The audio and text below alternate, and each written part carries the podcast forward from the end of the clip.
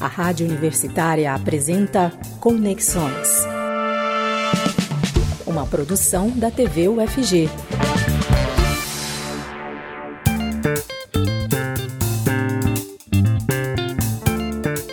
Boa tarde. Está começando mais um Conexões aqui na TV UFG. Hoje, segunda-feira, dia 26 de julho de 2021, o nosso principal tema é o aumento do feminicídio no Brasil. Você assiste ao Conexões na TV UFG, no canal 15.1 do Sinal Aberto, no 21 da NET Goiânia, no site da TV ou no aplicativo. Você pode baixar gratuitamente para o seu celular de modelo Android. Além disso, o programa também é exibido no nosso perfil do Facebook e no nosso canal no YouTube. Além disso, você também pode escutar aos debates do Conexões na Rádio Universitária, às terças-feiras, às 4 horas da tarde, nos 870M, no site da Rádio Universitária ou então no aplicativo Minha UFG. Se não der para acompanhar ao vivo na segunda, nem na terça-feira, você pode conferir o Conexões em formato de podcast nos perfis da Rádio Universitária no Deezer e no Spotify e também o arquivo do programa que fica salvo no nosso canal no YouTube. E antes da gente começar o nosso debate a respeito do aumento dos feminicídios no Brasil, mesmo durante a pandemia de Covid-19, a gente ainda tem outras informações relevantes de Goiás, do Brasil e do mundo. A gente começa falando mais uma vez sobre saúde. E o tema é o câncer renal, uma doença considerada da vida moderna, um tipo de tumor comum em países desenvolvidos, onde ele chega a ser o sexto mais frequente entre os homens e o nono mais frequente entre as mulheres. O oncologista clínico Francisco Borges Filho alerta para os fatores de risco dessa doença, que podem ser prevenidos, como o tabagismo, a obesidade e a hipertensão. O câncer do rim ele surge através de mutações que ocorrem nas células normais do órgão, fazendo com que essas células tenham um crescimento acelerado e surgimento de nódulos. Os principais fatores de risco para o surgimento do tumor de rim são a idade avançada, então pacientes acima de 60 anos têm uma maior incidência desse tipo de doença. Obesidade, sedentarismo, o hábito de fumar e algumas alterações genéticas familiares. O principal exame de rastreamento é o ultrassom do abdômen. O exame capaz de identificar nódulos, diferenciar se esses nódulos são císticos, têm uma consistência líquida ou sólidos, que indica o tumor. E depois do ultrassom, o, os outros exames de rastreamento devem ser feitos, dentre eles a tomografia do abdômen ou a ressonância do abdômen. Esses exames são mais específicos e capazes de identificar se essa lesão realmente é maligna ou não. O principal tratamento na doença localizada é a cirurgia. Então, tumores que estão localizados no rim e que tem, podem ser operados, o principal tratamento é ressecção cirúrgica. Tratamentos com químio e rádio são pouco efetivos, mas hoje nós temos alguns outros tratamentos, a imunoterapia, as drogas-alvo, que têm boas respostas nesse tipo de doença, que são os tumores de células claras, os mais comuns do rim. Sintomas ocorrem na fase avançada da doença. Na fase precoce, esses pacientes são assintomáticos. Quando eles ocorrem, o principal sintoma é o sangramento na urina, o surgimento de uma massa abdominal palpável e associado com dor. Essa é a tríade clássica do tumor renal. Muito importante que sejam feitos exames de rastreamento, para que consigamos identificar essas lesões precocemente e aumentar a chance de cura. 3% dos tumores de todos os adultos são os tumores de rim e ele é o terceiro tumor mais incidente no aparelho urinário. Chegou a hora de falar sobre educação. Estão abertas as inscrições para bolsas de estudo de ensino médio para estudantes de baixa renda, que são oferecidas pelo Instituto Sertão Grande. Para participar do processo seletivo, o aluno deve estar matriculado na rede pública de ensino de Goiás, cursar o nono ano do ensino fundamental e ter entre 12 e 15 anos de idade. Além disso, o candidato deve comprovar renda máxima de um salário mínimo e meio por cada pessoa da família. Os selecionados vão ganhar uma bolsa educacional durante todo o ensino médio e participar de programas de desenvolvimento pessoal e orientação profissional até o ingresso na universidade. As inscrições são gratuitas e podem ser feitas até o dia 1 de setembro no site institutosertãogrande.org institutosertãogrande.org. Lembrando que não tem acento. E agora tem mais informações sobre a última semana em Goiânia, em Goiás e no Brasil, no nosso quadro informativo acessível à comunidade surda. Ele é produzido pelos alunos da Faculdade de Letras e da Faculdade de Informação e Comunicação da UFG. Conectados Olá, boa tarde. Estamos começando mais um Conectados. Aqui você fica por dentro do que foi notícia na última semana. O embarque prioritário do transporte coletivo em Goiânia foi suspenso, ou seja, agora não é mais necessário ser trabalhador de serviços essenciais para poder usar o ônibus em horário especial. A decisão veio por conta da queda do índice de contágio da Covid-19 no estado mas as medidas de segurança continuam sendo necessárias. Por isso, a orientação é para que seja usado o aplicativo oficial da Rede Metropolitana de Transportes Coletivos, o SIM RMTC. Com ele, é possível acompanhar, em tempo real, os horários de cada linha, o que pode diminuir as aglomerações em pontos de ônibus. O Detran divulgou a lista dos 3 mil candidatos selecionados para o programa CNH Social. Aqueles que foram contemplados deverão realizar a matrícula online até amanhã, dia 27. Quem não se inscrever dentro do prazo estipulado pelo órgão perderá a vaga que será destinada a outro candidato selecionado em uma segunda chamada. Após a matrícula, o candidato deverá entregar a documentação obrigatória até o dia 12 de agosto para ter acesso às listas dos selecionados e descobrir se você foi uma das pessoas contempladas, basta acessar o site detran.go.gov.br.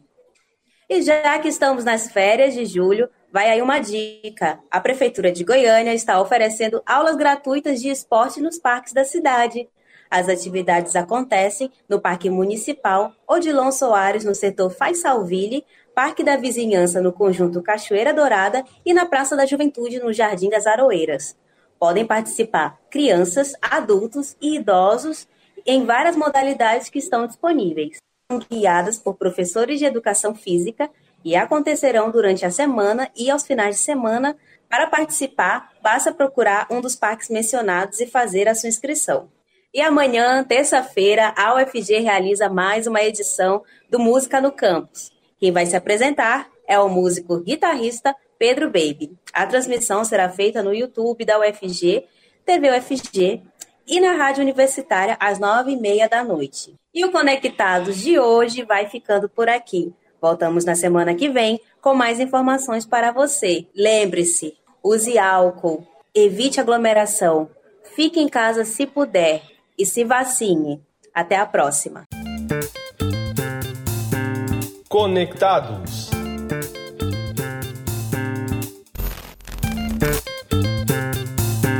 Para fechar esse primeiro bloco do Conexões de hoje, tem algumas informações importantes sobre cultura. A primeira é sobre o sétimo Icuman Lab, o laboratório de fomento à produção audiovisual no Centro-Oeste. As inscrições para esse laboratório estão abertas. Ele será realizado de maneira remota pelo segundo ano consecutivo por causa da pandemia de Covid-19. O Icuman Lab busca por projetos de longa-metragem ou séries na categoria ficção. eles devem ser representados por diretores ou produtores de Goiás, do Mato Grosso, do Mato Grosso do Sul e do Distrito Federal. Durante a imersão online, haverá palestras abertas ao público, consultorias gratuitas individuais e em grupo é, para os projetos que forem selecionados. Também haverá pitching, premiação e outras atividades complementares. Produtores e diretores dos projetos selecionados vão poder participar de atividades do BR Lab, de desenvolvimento de projetos audiovisuais da América Latina, que vai ocorrer de forma simultânea ao sétimo Icuman Lab. Os dois vão ocorrer entre o dia 5 e o dia 15 de novembro. Os projetos devem ser inscritos pelo site icuman.com.br. icuman, com M no final.com.br, até o dia 10 de agosto. Na página do Icuman também é possível conferir o regulamento. A lista dos selecionados para o sétimo Icuman Lab será divulgada no dia 9 de setembro. E para quem está sentindo falta de visitar museus, mas ainda não quer sair de casa, vão aí duas dicas. O Museu de Arte de Goiânia ainda está sediando a exposição online de Suyan de Matos. A mulher forte arrancou a dor e a aprisionou numa caixa. Essa exposição pode ser vista pelo perfil do Instagram, arroba Museu de Arte de Goiânia. Arroba Museu de Arte de Goiânia. Já o Museu Municipal Frei Confalone, que é o mais jovem de Goiânia, retrata a trajetória do artista Frei Confalone, pelo modernismo e também como esse movimento foi inserido nas artes visuais do estado de Goiás. Os trabalhos passeiam pelas paisagens das cidades históricas e também do Cerrado.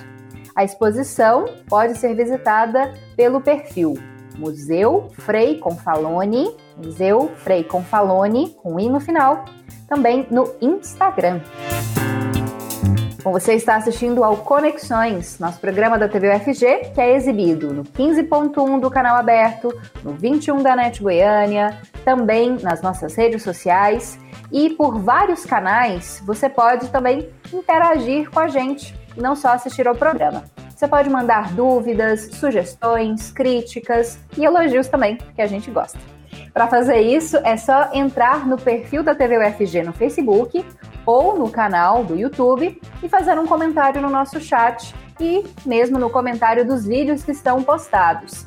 Além disso, você pode entrar em contato com a TV UFG pelo aplicativo, que pode ser baixado gratuitamente. Vai lá na sua loja de aplicativos, caso você tenha um celular com modelo Android, procurar por TV UFG. Claro, para quem não sabe muito bem de todas essas modernidades, tem o um bom e velho WhatsApp. Se você quiser falar com a gente, é só mandar uma mensagem no 62 99181 1406. 62 991 811406. Os casos de feminicídios aumentaram 2% no Brasil no primeiro semestre do ano passado, em relação ao mesmo período de 2019. De janeiro a julho de 2020, 648 mulheres foram assassinadas em crimes motivados por violência doméstica ou discriminação de gênero, os dados são do 14º Anuário Brasileiro de Segurança Pública, produzido pelo Fórum Brasileiro de Segurança Pública a partir de dados fornecidos por secretarias estaduais. O Brasil ocupa atualmente o quinto lugar no ranking mundial de feminicídio, segundo o Alto Comissariado das Nações Unidas para os Direitos Humanos. O país só perde para El Salvador, Colômbia, Guatemala e Rússia, em número de casos de assassinatos de mulheres. E esse é o assunto do Conexões dessa segunda-feira, dia 26 de julho de 2021.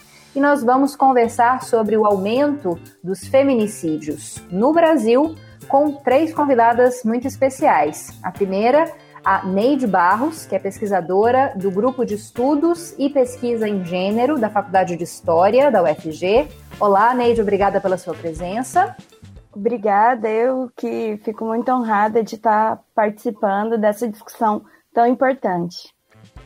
Também vamos conversar com a Cristiane Leal, que é advogada da Comissão da Mulher. Muito obrigada, Cristiane, pela sua presença. Eu agradeço, Camila. Boa tarde, boa tarde, Neide, Tatiana e a todos que nos assistem. Eu quero deixar registrado aqui os meus agradecimentos por esse convite. É um debate importante e necessário. E também vamos conversar com a Tatiana Lemos, secretária de Políticas para as Mulheres de Goiânia. Tatiana, muito obrigada também pela sua presença. Eu que agradeço, uma honra estar aqui com vocês e fazendo uma discussão tão importante, principalmente para o nosso país e para o nosso Estado. E antes de começar a nossa discussão, só lembrando para você que o Conexões é exibido no canal 15.1 do Sinal Aberto, no 21 da NET Goiânia, no site da TV UFG, também no aplicativo da TV que você pode baixar gratuitamente no seu celular de modelo Android, no perfil do Facebook e no canal do YouTube. Então não tem desculpa para não assistir, que tem uh, disponível em vários lugares. Além disso, você pode escutar a nossa conversa toda terça, às 4 horas da tarde, na Rádio Universitária, nos 870 AM, no site da rádio e no aplicativo Minha UFG. Depois disso, você pode conferir a conversa em formato de podcast nos perfis da Rádio Universitária no Deezer e no Spotify e também no nosso canal no YouTube, onde o vídeo fica salvo. vamos começar então com a nossa discussão, né, muito relevante nesse momento que a gente acabou de ver alguns casos que ficaram famosos, né, de violência contra as mulheres, uh, que não terminaram em feminicídio, mas que mostram como o Brasil ainda é um país uh, que gera né, violência de gênero, violência contra a mulher. Queria começar falando com vocês a respeito desse período de pandemia, em que vários tipos de crime, né, principalmente no início da pandemia, onde houve um isolamento maior, vários tipos de crimes reduziram mas o feminicídio aumentou. Queria que vocês tentassem explicar por que, que isso acontece. Vou começar com a Tatiana, depois eu passo a palavra para as outras entrevistadas. Tatiana, dá para explicar por que, que durante a pandemia a gente está vendo um aumento no casos de homens que assassinam mulheres apenas por elas serem mulheres? A pandemia ela é cruel com todas nós, com todos, mas eu acredito que com as mulheres ela consegue ser ainda mais. Durante a pandemia, no convívio dentro de casa, né, torna-se ainda mais evidente o machismo enraizado que nós temos, né, e essa violência contra a mulher que ela muitas vezes parte da né, deixa de ser somente esse somente entre aspas uma violência psicológica e com o convívio maior e o estresse né, a mulher também passa a sofrer ainda mais violências também de outros tipos, como a violência física. A pandemia também é mais cruel, as mulheres são as primeiras a serem demitidas do mercado de trabalho, são as que têm que ficar em casa com as crianças, já que as crianças estão fora da escola, e a partir é, dessa, dessa dependência né, também econômico-financeira do seu agressor, visto que as que trabalhavam têm que deixar de trabalhar porque, segundo a nossa sociedade ainda tão patriarcal, né, a mulher que é a responsável para cuidar, somente a mulher responsa responsável das crianças, então isso gera mais estresse e também mais violência contra a mulher. Né? Ela fica dependente econômica também desse agressor. Então, eu creio que a professora Neide a Cristiane né, são pesquisadoras que têm mais informações é, a respeito disso, mas eu acho que o fator de independência econômica é um fator que aumenta muito a dificuldade da mulher sair do ciclo de violência. Bom, Cristiane, vou passar a palavra a você, depois finalizo com a Neide. Cristiane, quais são os seus apontamentos sobre esse aumento do feminicídio no Brasil? É, eu, eu reforço, né, tudo que a, a Tatiana colocou, realmente as mulheres elas foram mais prejudicadas em termos de renda, de perda de emprego, e eu quero trazer aqui para o debate um, é, dados importantes e significativos do Fórum Brasileiro de Segurança Pública, relativos ao ano de 2020, que mostrou que houve uma redução no registro de, de agressões, né, em casos de violência doméstica e familiar nas delegacias, mas ao mesmo tempo houve um aumento no acionamento da polícia militar e um aumento no índice de feminicídio. Então a gente fica se perguntando assim, né, como interpretar esses dados? Bom, a redução no registro de casos mostra que essa mulher em situação de violência ela está com dificuldade de acessar a sua rede de apoio, né? Quando ela chega a fazer, acionando a polícia militar, é porque ela está num iminente risco de morte. Né? E muitas vezes nós não chegamos a tempo para socorrer essas mulheres adequadamente. E por isso o aumento na taxa de feminicídio. Um aumento que escancara é, toda essa, essa violência contra a mulher que existe no nosso país e que você também colocou, Camila, que nos, nos coloca numa condição de quinto país no mundo em número de feminicídios. Então, fato é que a pandemia ela veio para escancarar essa violência que já existe e que muitas vezes é invisibilizada, é, é desqualificada pela sociedade. Neide, também queria sua, sua palavra como pesquisadora. Até a Cristiana já acrescentou um ponto a mais aí nos nossos dados, né? Que eu ia até fazer uma pergunta na sequência. Houve um aumento nos feminicídios, mas houve uma diminuição nas denúncias. As mulheres estão tendo mais dificuldade muitas vezes é, para sair, né, para se desligar do agressor e fazer essa denúncia, mas elas acabam tendo que denunciar os vizinhos ou parentes ou conhecidos quando ocorre um caso tão grave de violência, né, como é o feminicídio. Na verdade, os parentes, né, elas vão conseguir denunciar caso elas sejam, né, vítimas de uma tentativa de feminicídio, né? Vou me corrigir aqui. Sim, Camila, e eu, como pesquisadora de história, estou sempre observando a historicidade e as estruturas, né? E isso só salienta o que a gente já sabe, que a mulher morre em casa é, por alguém que, é, que deveria estar protegendo ela ou que deveria ser de uma relação de confiança. Sempre é, vem à tona em debates, ah, mas os homens morrem mais, né? Por violência que as mulheres, mas é, a situação da pandemia ela salientou muito isso.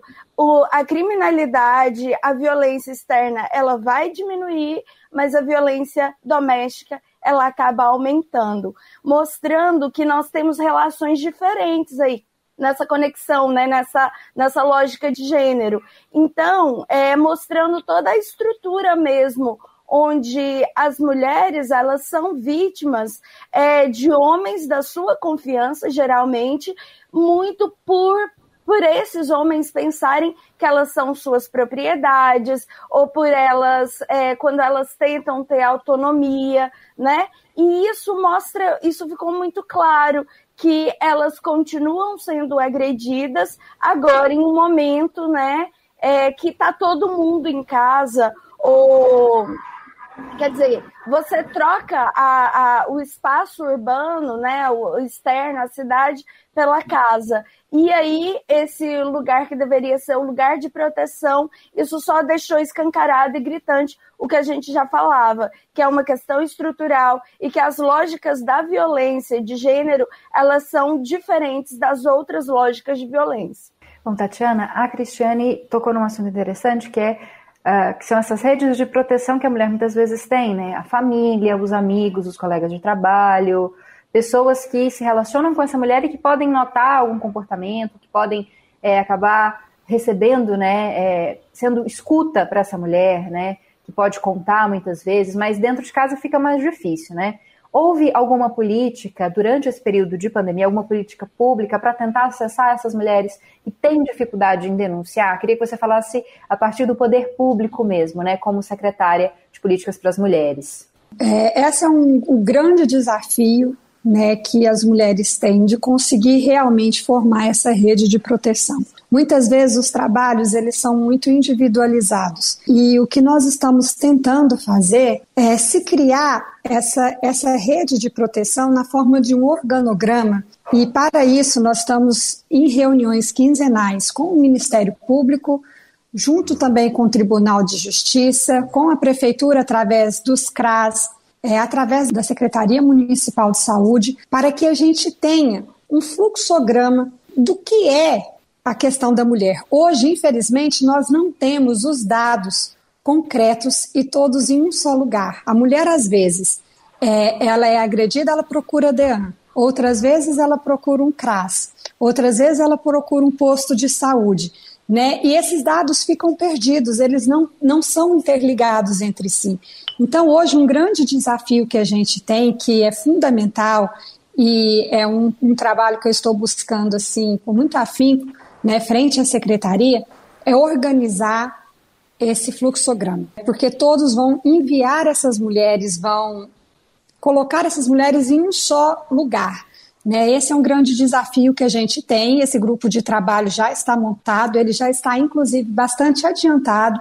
Esse trabalho, provavelmente em outubro, a gente vai conseguir fazer um seminário né, a gente quer entre agosto e outubro, né, nós estamos tentando fechar esse seminário onde a gente vai conseguir ter feito esse fluxograma dessa rede de proteção da mulher. Então, se uma mulher é agredida ou se é uma criança, né, dependendo do tipo de agressão e de o local que ela procura, se ela procura uma DEAN, se ela procura um CRAS, se ela procura um postinho de saúde, todos vão encaminhar ela para o mesmo caminho.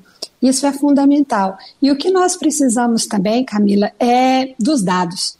Né? Nós não temos os dados concretos da violência no nosso estado e na nossa cidade.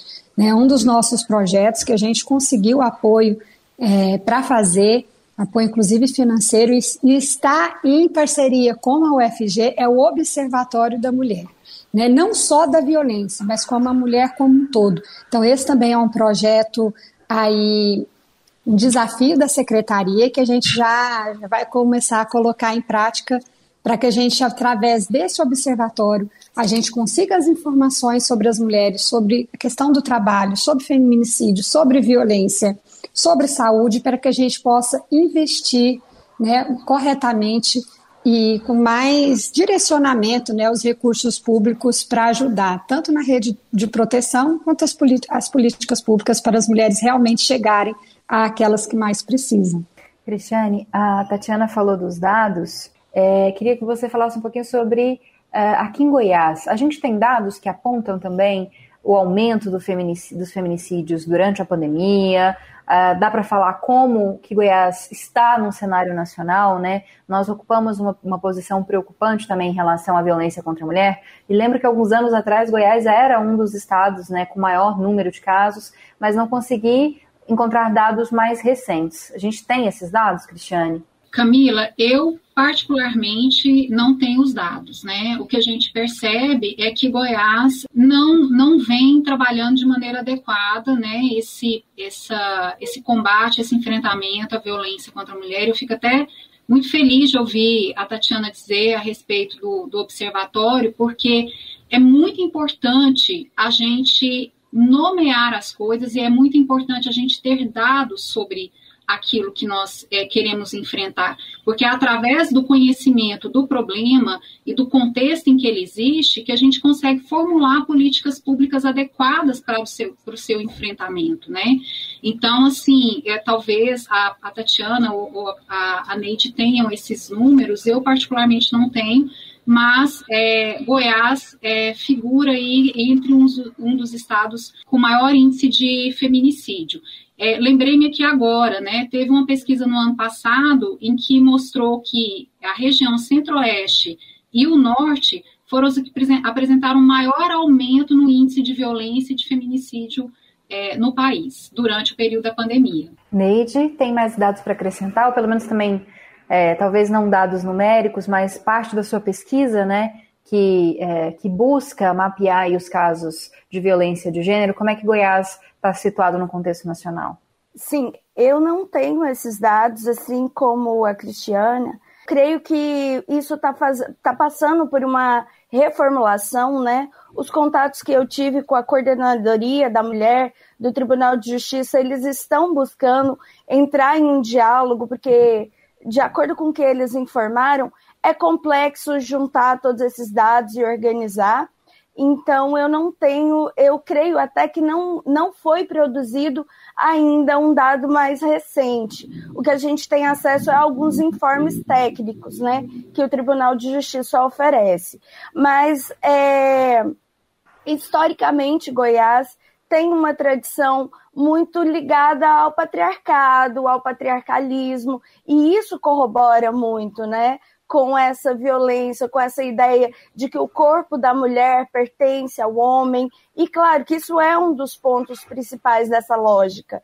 É, e muito importante o que a Tatiana trouxe, que é ter informações, porque não é só a violência, a violência é uma ponta dessa, dessa complicada relação de gênero, né? Então, ter esses dados, a gente saber é, a questão de emprego, de é, financiamento mesmo para que essas mulheres possam ter acesso a cursos, a profissionalização. Isso é muito importante nesse processo de empoderamento, porque a violência é só um sintoma dessa falta de poder que a mulher tem, né? Então, é, o último registro que eu, quando, durante a minha pesquisa, se eu não me engano, Goiás estava em nono, depois foi para quinto. Então, assim, e são dados que às vezes é, eles são controversos. Então, a gente não sabe especificar mesmo, sabe? Porque às vezes um relatório traz um, um dado, o outro é, mas eu acredito que a, a, gente esteja sempre aí, né? Entre os 10 mais violentos. E o que é muito triste, porque é um estado muito rico, com muitas possibilidades de desenvolver, de empoderar suas mulheres. Lembrando que nós estamos conversando sobre o aumento dos casos de feminicídio no Brasil, principalmente durante a pandemia de Covid-19, mas não só, né? De uma forma geral, nós estamos discutindo a violência contra a mulher e os casos de assassinato de mulheres apenas por questão de gênero, o feminicídio. A gente conversa com a Neide Barros, que é pesquisadora do grupo de estudos e pesquisa em gênero da Faculdade de História da UFG, com a Cristiane Leal, que é advogada da Comissão da Mulher, e com a Tatiane, Tatiana Lemos, que é secretária de Políticas para Mulheres de Goiânia. Bom, Tatiana, queria que você falasse um pouco mais sobre a questão do atendimento.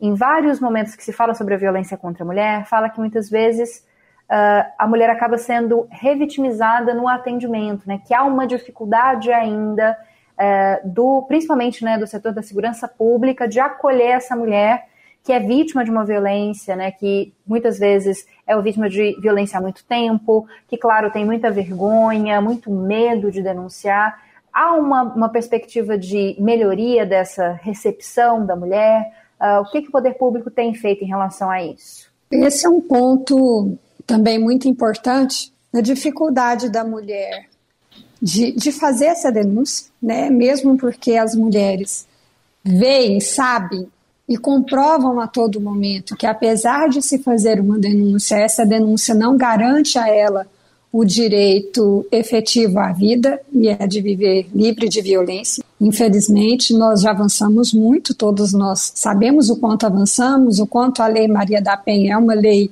importante, né, que trouxe muitas conquistas e direitos para as mulheres, mas que ainda está muito aquém do que a gente precisa de fato. Tanto é que o Brasil é o quinto país onde a mulher, pelo simples fato de ser mulher, corre mais risco de ser assassinada pelo a grande maioria das vezes, como diz a professora Neide, por aquele que ela ama, por aquele companheiro, por aquele que deveria ser a pessoa em que ela mais confiava. É, nós precisamos cada vez mais falar sobre a questão da violência expor a questão da violência. Esse é um assunto tabu. Ele é tão tabu que nas próprias redes sociais, né, o mundo, ele não quer que nós denunciemos a todo momento a violência. É um assunto pesado, é um assunto que ninguém quer saber. Nas redes sociais as pessoas querem é postar o prato que está comendo, o drink, o passeio com o cachorro, a alegria e os filtros e tudo mais. Tudo é muito belo, tudo é muito perfeito. Né? E as próprias redes sociais, o próprio Instagram, ele diminui o seu alcance, né, a quantidade de visualizações, o próprio algoritmo é trabalhado para isso quando você fala palavras como violência, como agressão, como violência contra a mulher, como estupro ou como diversas questões assim. Então é um desafio. Então nós precisamos falar, nós precisamos explicitar. E o poder público, ele é um, um, retrato do que é a nossa sociedade, né? Ele não está fora do contexto, ele é a nossa sociedade. Então os desafios são imensos. Né? É, na questão de Goiânia, particularmente, que é o que nós podemos trabalhar mais, a guarda, a guarda nossa municipal, ela tem uma patrulha, né? Como a guarda de Goiás tem a patrulha Maria da Penha, a polícia, né? A guarda municipal nossa, ela tem a patrulha Mulher Mais Segura, né? Que é uma patrulha que trabalha com um número reduzido de, de viaturas e tudo mais, inclusive né, o prefeito Rogério entregou recentemente novas viaturas para essa patrulha, mas que faz um trabalho esplêndido, inclusive de conscientização dos próprios policiais, dos próprios guardas, né, sobre a questão de como abordar né, e como receber essa mulher vítima de violência, como também, às vezes, tem agressores dentro da própria corporação. Né, e como fazer eles entenderem? Porque, gente, Goiás, o homem, ele acha muitas vezes que uma importunação sexual, por exemplo, não é uma agressão, é um elogio. Né? Então ainda está muito enraizado, é muito tênue a linha que os homens conseguem entender do que é violência e o que não é. Então, é um trabalho que a gente precisa ficar fazendo a todo momento. Né? A nossa secretaria, claro, é um espaço voltado para cuidar e acolher mulheres, nós buscamos fazer esse acolhimento, né, atendê-las de uma forma que elas não sejam novamente vitimizadas pela situação, que elas não sejam julgadas. Né? A gente trabalha a todo momento sobre o não julgamento da mulher que não consegue sair do ciclo de violência. Não é simples, não é fácil. Né? Para a gente olhar de fora uma mulher, como esse caso apareceu aí, apanhando, né, ao lado da própria mãe, das próprias, de próprias pessoas que não a defendem, inclusive fisicamente, a gente às vezes julga, fala, nossa, por que ela está fazendo ali, não sei o quê, e isso é o que nós não podemos fazer. Ela está ali porque ela não consegue estar em outro lugar e por uma série de fatores, inclusive pela violência psicológica que essa mulher é submetida, né, a baixa autoestima, enfim, tudo isso que nós estamos a todo momento falando, denunciando. Então, Camila, resumidamente, é um desafio também do poder público conscientizar os homens sobre quais são os tipos de violência, como não julgar uma mulher que está numa situação de ciclo de violência. Então, isso é um trabalho que nós também tentando fazer, chamar atenção, trabalhando em irmandade com outras mulheres, que eu acho que isso que é importante, a empatia, a sororidade, para que a gente grite ao mundo: parem de nos matar. Eu acho que, que é isso. Né? Vou passar a palavra a Neide, depois a Cristiane, para a gente mudar um pouquinho a sequência aqui das falas. Neide, queria a sua consideração sobre isso, né? Sobre é, não só a pergunta que fiz a Tatiana sobre o poder público, mas o que ela também destacou, né? Que muitas vezes a própria sociedade já revitimiza essa mulher, né? Já julga, por que essa mulher não saiu antes, por que essa mulher permitiu que a violência chegasse nesse ponto, ou muitas vezes até culpa a mulher pela própria violência que ela sofreu, né? Como se ela merecesse um tipo de violência por determinado comportamento que ela teve em relação ao companheiro, ou ao pai, ou à sociedade. Sim, como eu já disse, eu sempre olho de uma perspectiva histórica, né? Então, como eu pesquisei anos 70 e 80 em Goiânia, e eu olho para hoje, eu penso como a gente avançou como nós andamos, né? É, como o poder público passou a, a discutir esse, essa, essa questão. Porque até então era iniciativa de mulheres, é, era a sociedade civil que discutia, e é, recentemente eu participei de uma reunião da coordenadoria né, da, da, da mulher do Tribunal de Justiça, em parceria né, com a secretaria, é, pensando como é, vai fazer isso, como vai acolher melhor essa mulher ao longo desse processo. É, porque uma das questões que foi trazida também é que, além da falta de acolhimento, às vezes da dureza de uma delegacia, essas mulheres são mulheres de regiões periféricas que têm que se deslocar até o Poder Judiciário. Às vezes ela não tem passe de ônibus para ficar lá acompanhando o processo. Se ela não acompanha o processo, aquilo é colocado de lado. Então, é um processo muito doloroso, né? É, toda essa trajetória e é, pensar porque as mulheres ainda permanecem nessa situação é toda uma estrutura mesmo. Assim, uma mulher ela, ela é educada desde sempre é, para para estruturar a família. A gente escuta uma mulher de verdade reeduca um homem, né? Como se a gente fosse reabilitação de homem agressor. Então, às vezes, na primeira violência, a mulher pensa: não, mas ele é assim, mas foi só dessa vez. E aí, quando ela vê, ela está enredada em uma teia muito grande que ela não consegue se soltar. É, e a gente tem que pensar que é uma relação de afeto ali. É, por isso que até a Lei Maria da Penha ela traz que precisa ter a ressocialização também do homem agressor. Por quê?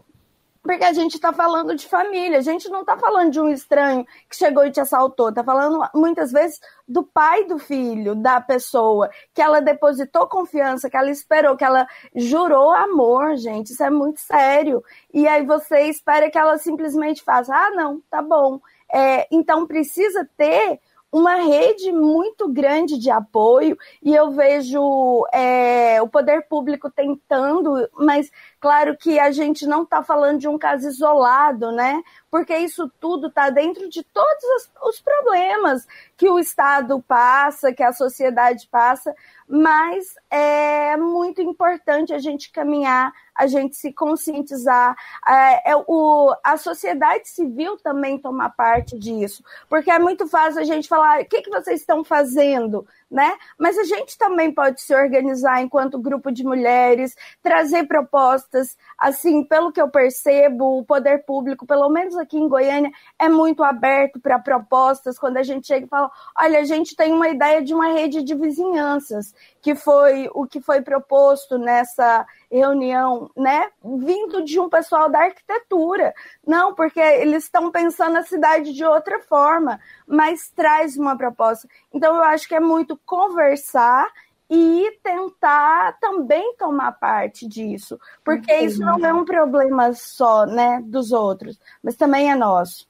Cristiane, quero também sua avaliação a respeito disso, né, de como a violência contra a mulher, ela é avaliada, discutida, recepcionada pelo poder público, pelos familiares dessa mulher, pela sociedade, né, de forma geral, é, e como que isso interfere também, muitas vezes, na dificuldade de se combater e de prevenir esse tipo de violência. Essa, esse pré-julgamento de mulheres que estão em situação de violência sempre me incomodou muito. E eu fui atrás pesquisar, porque eu queria entender o que, que acontecia né, na, na mente da, dessas mulheres, no psicológico dessas mulheres, que dificultava tanto o rompimento dessas relações abusivas. Existem dois mecanismos psicológicos que travam essa mulher. Quando a mulher ela entra numa relação é, abusiva, o primeiro mecanismo que é despertado nela é o mecanismo que Freud chama de mecanismo da negação. O que, que, é isso? Ela vai negar que ela está vivendo uma relação abusiva. Ela começa a ignorar os sinais, ela começa a fazer de conta que aquilo ali é natural, porque ela quer muito que aquela relação dê certo. Só que o que, que acontece? Em um determinado momento, isso não vai ser mais possível, porque ninguém consegue viver uma vida de mentira. Uma hora ela vai ter que encarar aquela realidade. Sim, ela está num relacionamento abusivo. E aí ela entra no segundo, numa segunda etapa psicológica, que é chamada de mecanismo de três Fs, que em português seria é, fugir, lutar e congelar. O que, que é isso? O primeiro momento ela quer fugir daquela relação. Ela quer romper. Quando ela entende que ela está numa relação abusiva, uma relação violenta, ela quer romper com aquela relação. Só que muitas vezes, quando ela se apercebe daquilo, já, foi, já foram destruídas todas as pontes com a sua rede de apoio, com a sua família, com seus amigos. Ela está isolada. E aí ela não tem mais essa opção, seja por, por todas essas questões de, de, acionar uma rede, seja por questão financeira, seja porque é, ela já tem filhos dessa relação e ela não sabe como que ela vai reagir a isso, mas fugir não é mais uma opção. E aí ela entra no segundo mecanismo, que é o mecanismo de lutar. Só que normalmente quando ela chega nesse mecanismo de lutar, ela já não tem mais forças psicológicas para isso. E ela não consegue. Então ela congela. O que, que é o congelar? ela entender que ela vai permanecer naquela relação porque é o que ela tem, é o que ela conseguiu, é o que ela merece. A vida dela depende dela aceitar aquilo. Então, é, eu acho importante todos nós, agentes públicos e a sociedade, entender que quando a gente fala sobre violência contra a mulher, a gente não está falando de nada simples. É um mecanismo muito complexo. É um mecanismo que perpassa por diversos ambientes. Então, é uma questão social, mas é uma questão jurídica, é uma questão política, é uma questão econômica e é uma questão de saúde pública. E nós que, que atuamos, seja no poder público, seja é, é, na sociedade civil, nós precisamos parar de julgar essas mulheres e entender o inferno que elas vivem nessa relação. O nosso papel é estar ali para dar suporte e apoio. Ela precisa entender que quando ela estiver pronta, nós estaremos lá para ajudar. Lembrando a você que está assistindo a Conexões, nós queremos sempre a sua participação. Hoje o programa é gravado, mas quase sempre ele é ao vivo. E mesmo quando não for, mande a sua sugestão, a sua crítica. Quando ele for ao vivo, dá para mandar também perguntas aos nossos entrevistados sobre os temas que a gente está debatendo. Você faz isso pelas nossas redes sociais, como o nosso perfil no Facebook e o nosso canal no YouTube, também pelo aplicativo da TV UFG ou pelo WhatsApp, que é o 62991811406. 62991811406. E eu espero que você contribua com a gente para que a gente possa construir o jornalismo da TV UFG sempre baseado nas suas opiniões, nos seus desejos e no que você gostaria de ver discutido aqui com a gente e vamos continuar falando sobre o aumento dos casos de feminicídio. Tatiana, a gente falou sobre a perda da rede de apoio, da dificuldade dessa mulher de denunciar. O que, que a sociedade em geral, os vizinhos, os amigos, a família, podem fazer em casos em que há uma violência comprovada? É, dá para fazer uma denúncia? Existe algum local de aconselhamento, algum local para conseguir tentar tirar essa mulher da casa antes que ela sofra algum tipo de violência mais séria? o que a pessoa que está em volta, que percebe que aquela situação é de violência, é de abuso, seja físico, psicológico, financeiro, ela pode fazer para auxiliar essa mulher que muitas vezes está nesse ponto que a Cristiane destacou, né, do medo, do congelamento ou da negação. Tem uma frase que eu gosto muito, inclusive ontem, né, ela aconteceu muito aí nas redes sociais, que é em briga de marido e colher a gente a gente mete a colher e salva a mulher. né? Eu acho que que é esse o sentido, que as pessoas têm que fazer é se intrometer, literalmente, se intrometer é, para salvar aquela mulher. Que essa, a mulher que ela está no ciclo de violência, ela precisa ser literalmente salva. E quando a gente salva uma mulher, a gente não está falando só de uma pessoa, nós estamos falando também daquelas crianças, daqueles filhos, daquela família, e nós temos lei que nos ampara, né? E nós temos para além da lei, nós temos a consciência. Então, a mulher que tem a consciência de que uma pessoa que ela conhece, seja uma vizinha, seja uma amiga, seja uma parente, enfim, está sofrendo uma violência, e aí a gente tem que dizer sobre os vários tipos de violência, que a violência é também psicológica, essa mulher ela está presa naquele ciclo. Ela precisa ser salva. Então nós precisamos cada vez mais não aceitar né? Nós temos que mostrar para os homens, para os agressores, para a sociedade, para as crianças, para todo mundo, que a violência ela é inaceitável, que a violência contra a mulher não será tolerada, ela será combatida desde o seu princípio, a todo momento, em todo lugar. Então eu acho que, que passa por isso. É a gente intrometer, né, ver que, sem julgamento daquela mulher e tentar realmente, literalmente, salvar essa mulher da violência. Eu acredito muito nessa irmandade, né, nessa sororidade entre nós mulheres. Nós sabemos né, o que é muitas vezes você ser agredida. A Gente, a violência é até silenciosa.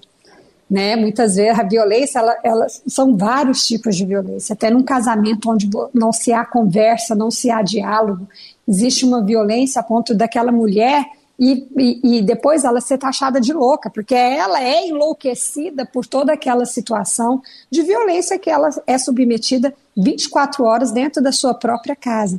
Então é a gente se intrometer, a gente meter a colher, a gente se intrometer, a gente não tolerar e a gente juntar todo mundo e salvar essa mulher. Eu acho que passa principalmente por isso. Neide, queria sua palavra também em relação a isso. O que, que a gente pode fazer, né? Quem está em volta dessa mulher. E se dá para destacar também, né, qual é o papel dos homens nisso tudo? A gente sempre fala da importância da parceria das mulheres, né? Mas a gente vê, por exemplo, que nesse momento que a gente, como disse a Tatiana, recentemente houve o caso de uma pessoa razoavelmente famosa que agrediu a mulher, mas que acabou ganhando seguidores nas redes sociais, que é, parece que foi justificado o ato de violência dele contra a esposa. É, o que, que os homens também podem fazer nesse cenário? Eles também podem ser aliados nesse combate à violência? Claro, eu acredito muito. Eu sou educadora, né? Então eu quero até destacar que recentemente nós aprovamos, né? Foi aprovado é, a inserção da discussão da violência de gênero na LDB. Então, agora é obrigatório, uma semana por ano, que se fale sobre violência de gênero na escola. E eu acho que não passa só pelas mulheres. Claro que nós somos atingidas imediatamente e por isso a gente tem que se aliar. Mas é, tem que educar esses homens de diversas formas. Por isso eu acredito muito também que a gente precisa ter é, instituições de saúde pública para cuidar desses homens agressores. É claro que no momento, igual a Tatiana falou, imediatamente nós temos que salvar essas mulheres. Mas a gente precisa dialogar e educar desde pequeno é, para respeitar as mulheres, para educação emocional muitas dessas violências é porque a linguagem do homem sempre foi a violência. Esse homem ele não é educado para lidar com frustrações, com sofrimento e aí a forma, né, isso somado à ideia de que ele é dono dessa mulher, etc. Mas é, é um processo, por isso que a gente fala sobre relações de gênero, porque não dá para pensar homem sem mulher e mulher sem homem. E claro que aqui eu estou sendo redutiva, porque tem toda a comunidade LGBT, QI, mas assim, é, pensar nessas relações é, tem que ser. É muito importante que a gente tenha leis que nos resguarde, mas é muito importante que haja uma educação desde muito cedo para discutir esses papéis de masculinidades e, e, e feminilidades, assim. Falando da minha área, né, que é a educação. Cristiane, queria a sua palavra também a respeito disso. Ai, mas eu vou puxar um gancho aqui da Neide. Eu acho assim que a educação ela é o cerne, é, é a nossa joia rara, né? Não adianta, gente, o poder é, público, né, no seu caráter punitivo, ele não vai resolver esse problema. Quanto mais eu estudo e pesquiso a respeito de violência de gênero, mais eu tenho certeza que a grande solução, a grande saída está na educação em gênero. É, me assustou muito uma pesquisa recente com adolescentes e que mostrou que os meninos eles estavam com um alto nível de machismo e misoginia. Isso é preocupante, né? É a, a nossa, nossa geração futura e que está vindo com todas as mazelas e com todos os pontos negativos que a gente tanto tem é, lutado, né, para acabar. Então, assim, é, educar é o mais importante. E os homens, eles têm um papel fundamental nisso, porque quando a gente fala sobre violência contra a mulher, quando a gente fala sobre violência de gênero, é, a gente está falando sobre eles, né? Há um erro, uma falha. Esse homem, ele não nasce violento. Esse homem se torna violento. Então, em que momento isso acontece? Em que momento que há essa ruptura com o feminino e isso se torna um motivo de vergonha e de ódio? Né? Nós precisamos pensar sobre isso. E aí, trazendo aqui para as situações em que a violência já aconteceu, né? Exceto nos casos em que realmente, né, um feminicídio, não tem como, a pessoa tem que ser punida, né, é, é penalmente, né? Mas, assim, é, hoje se trabalha muito com grupos reflexivos, com homens autores de violência é, doméstica e familiar, justamente porque se a gente não fizer isso, esse homem vai reincidir ele não vai entender o papel dele nesse processo. Então, é muito importante a gente pensar sobre educação em gênero. Camila, posso complementar? Claro, Tatiana, tá é, Olha, a educação é fundamental, né? Quando a gente fala de da gente não tolerar e de denunciar e de falar isso é um, e violência contra a mulher, né? Desde a violência psicológica silenciosa, ela já ser intolerante, ela já ser intolerável, eu acho que é isso que, que é a base porque nós temos a lei e nós temos também importância, importantes avanços na educação. Eu, enquanto estava vereadora, eu fiz uma lei em 2017 que obriga o ensino da Lei Maria da Penha nas escolas municipais. Né? É, essa lei acabou que ela foi aprovada, não sei o quê, depois vetada, mas nós já temos um grande avanço em relação aqui a Goiânia. O Tribunal de Justiça de Goiás ele faz um trabalho de que chama Lei Maria da Penha nas escolas já em algumas cidades que tem tido assim resultados excelentes, porque as crianças a partir do momento em que elas saibam, saibam que são as violências e que aquilo que ela vê em casa é uma violência e tem lei para aquilo, que o pai pode ser preso e tudo mais, ela se intromete, ela conta para a professora, ela chama a atenção da mãe, ela chama a atenção do pai e agora, Goiânia, né, desde que nós assumimos como secretária, nós fizemos um trabalho junto ao Tribunal de Justiça, junto à Secretaria de Educação, e já começa também a partir de agosto né, a questão da, da, da, da, promoção da educação da Lei Maria da Penha nas escolas municipais. Outro dado importante, né, vindo aí da fala da Cristiane, são grupos reflexivos para homens lá na nossa secretaria, nós fazemos esses grupos reflexivos, né? O Tribunal de Justiça nos envia homens cujas mulheres estão com medidas protetivas, homens agressores, eles participam desses grupos reflexivos. E para minha grande surpresa, eu achava que realmente não tinha solução, cá entre nós, né, falando, mas o índice, segundo o Tribunal de Justiça, de homens que reincidem na violência após participar de grupos reflexivos é menos de 10%. Né? Na verdade, gira em torno de 8% a 9%. Então, é um trabalho que também tem um resultado. Então, como a professora Neide falou, nós precisamos da educação, desde as nossas crianças, nós precisamos da educação também dos adultos, que eles entendam que violência é inaceitável, e nós precisamos de todas juntas se intrometer denunciar, falar e gritar aos quatro ventos a cada vez que a gente vê uma situação de violência. Era só esse complemento que eu queria fazer da Lei Maria da Penha nas escolas e do grupo reflexivo, que também tem funcionado, funciona e que a gente deve incentivar. O nosso tempo está quase terminando, mas só queria fazer uma pergunta mais tem mais a ver com os dados, né, com o perfil de vítimas e agressores. Vou começar com a Cristiane, depois passo a palavra para as demais. Cristiane, existe um perfil da vítima ou do agressor? A Neide até citou o caso da dificuldade das mulheres que moram muitas vezes nas periferias, que têm dificuldades financeiras, né, de acessar o próprio processo, de uh, acompanhar o andamento. Mas a gente viu, por exemplo, esse caso que ficou famoso no último mês, de uma mulher com relativa, relativo conforto financeiro, né, que também foi vítima. No Brasil, existe ou não um padrão para vítimas e agressores? Camila, eu não, não entendo como um perfil ou um padrão. Né? Assim, o fato, a violência é uma violência de gênero e, portanto, o fato de você ser mulher já te coloca em situação de vulnerabilidade. O que eu entendo é que existem mulheres mais e menos vulneráveis, né? E aí os dados nos mostram, né? Os dados estatísticos nos mostram isso. É, em 2019, se não me engano, houve uma redução nos índices de violência doméstica e familiar contra as mulheres brancas, mas houve um aumento para as mulheres negras, né?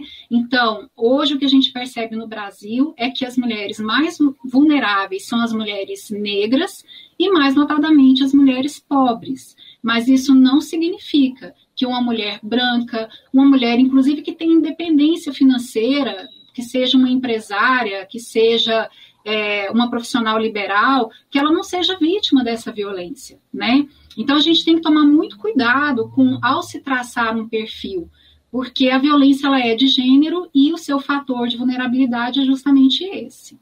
Neide, queria também sua opinião. É, eu concordo muito a questão da vulnerabilidade, porque eu acredito que é uma violência que perpassa todas as classes. É claro que, às vezes, uma pessoa com mais recurso, ela tem mais a perder ao se expor, e aquilo é resolvido ali internamente, ela tem uma rede de apoio que afasta ela do agressor, mas assim, as pesquisas mostram pra gente e talvez esses casos de pessoas com melhores condições sociais, eles repercutem tanto por isso, né? Porque é, a gente lembra de, acho que há dois ou três anos, que era um, um apartamento de classe alta e que o rapaz ele agride a moça sendo filmado e nenhum vizinho faz nada. Ainda, né, naquela ideia de em briga de marido e mulher a gente não se mete.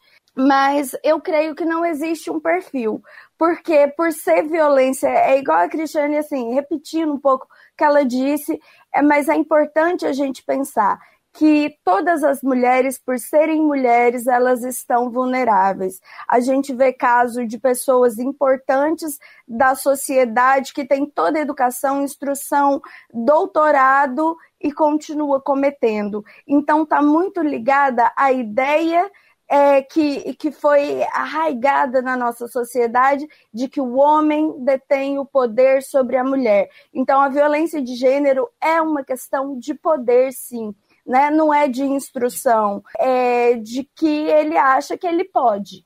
E muitas vezes ele pode, entre aspas, porque não acontece nada, né? Tatiana, para a gente finalizar.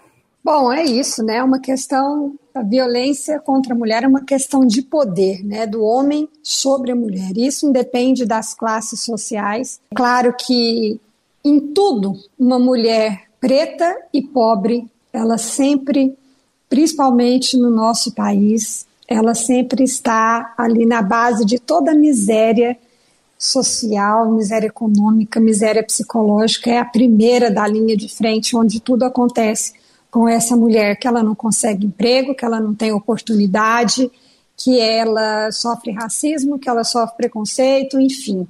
É, mas a violência também contra a mulher ela, ela ocorre nas classes altas, né? Muitas vezes não se é denunciado como deveria, muitas vezes ocorre é, o divórcio, uma questão não muito bem explicada, né? E até, até na condição da casa, né? Os ricos moram no condomínio, é longe um do outro, apartamento um por andar, não sei o quê, e o pobre, né? A mulher pobre, ela mora ali num barraco, é a família tudo, é todo mundo junto, é, é aquela confusão. Então, até na estrutura física, né, a gente vê que Existem diferenças pontuais, mas a violência ela chega a todas as mulheres. Todas as mulheres estão submetidas à violência. Né? A própria Maria, a, a, a Maria da Penha, né, que deu nome à lei, ela foi violentada por um por um marido que ele era um professor de faculdade, né, um homem instruído, um homem culto. Então a violência ela está infelizmente para todas nós, independentemente da nossa classe social. Bom, nosso tempo chegou ao fim. Muito obrigada, Tatiana, pela sua contribuição. Obrigada a vocês, foi um prazer, aprendi muito aqui nesse programa Conexão, né? Acho que isso que é importante a gente fazer esse debate, levantar essa discussão. Muito obrigada pelo convite ao UFG, né? A Camila, que foi uma intermediadora aí excelente.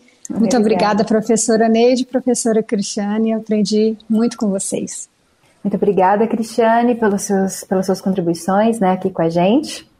Nossa, eu só tenho a agradecer de poder estar nesse espaço com mulheres tão mar maravilhosas e com as quais eu pude aprender muito. Né? Obrigada, Camila, você conduziu muito bem aí o, o programa. Boa sorte aí para todas, que a gente consiga um dia poder não falar mais sobre isso, né? Obrigada também, Neide, pelas suas contribuições. Muito obrigada a todas, a Camila pelo convite.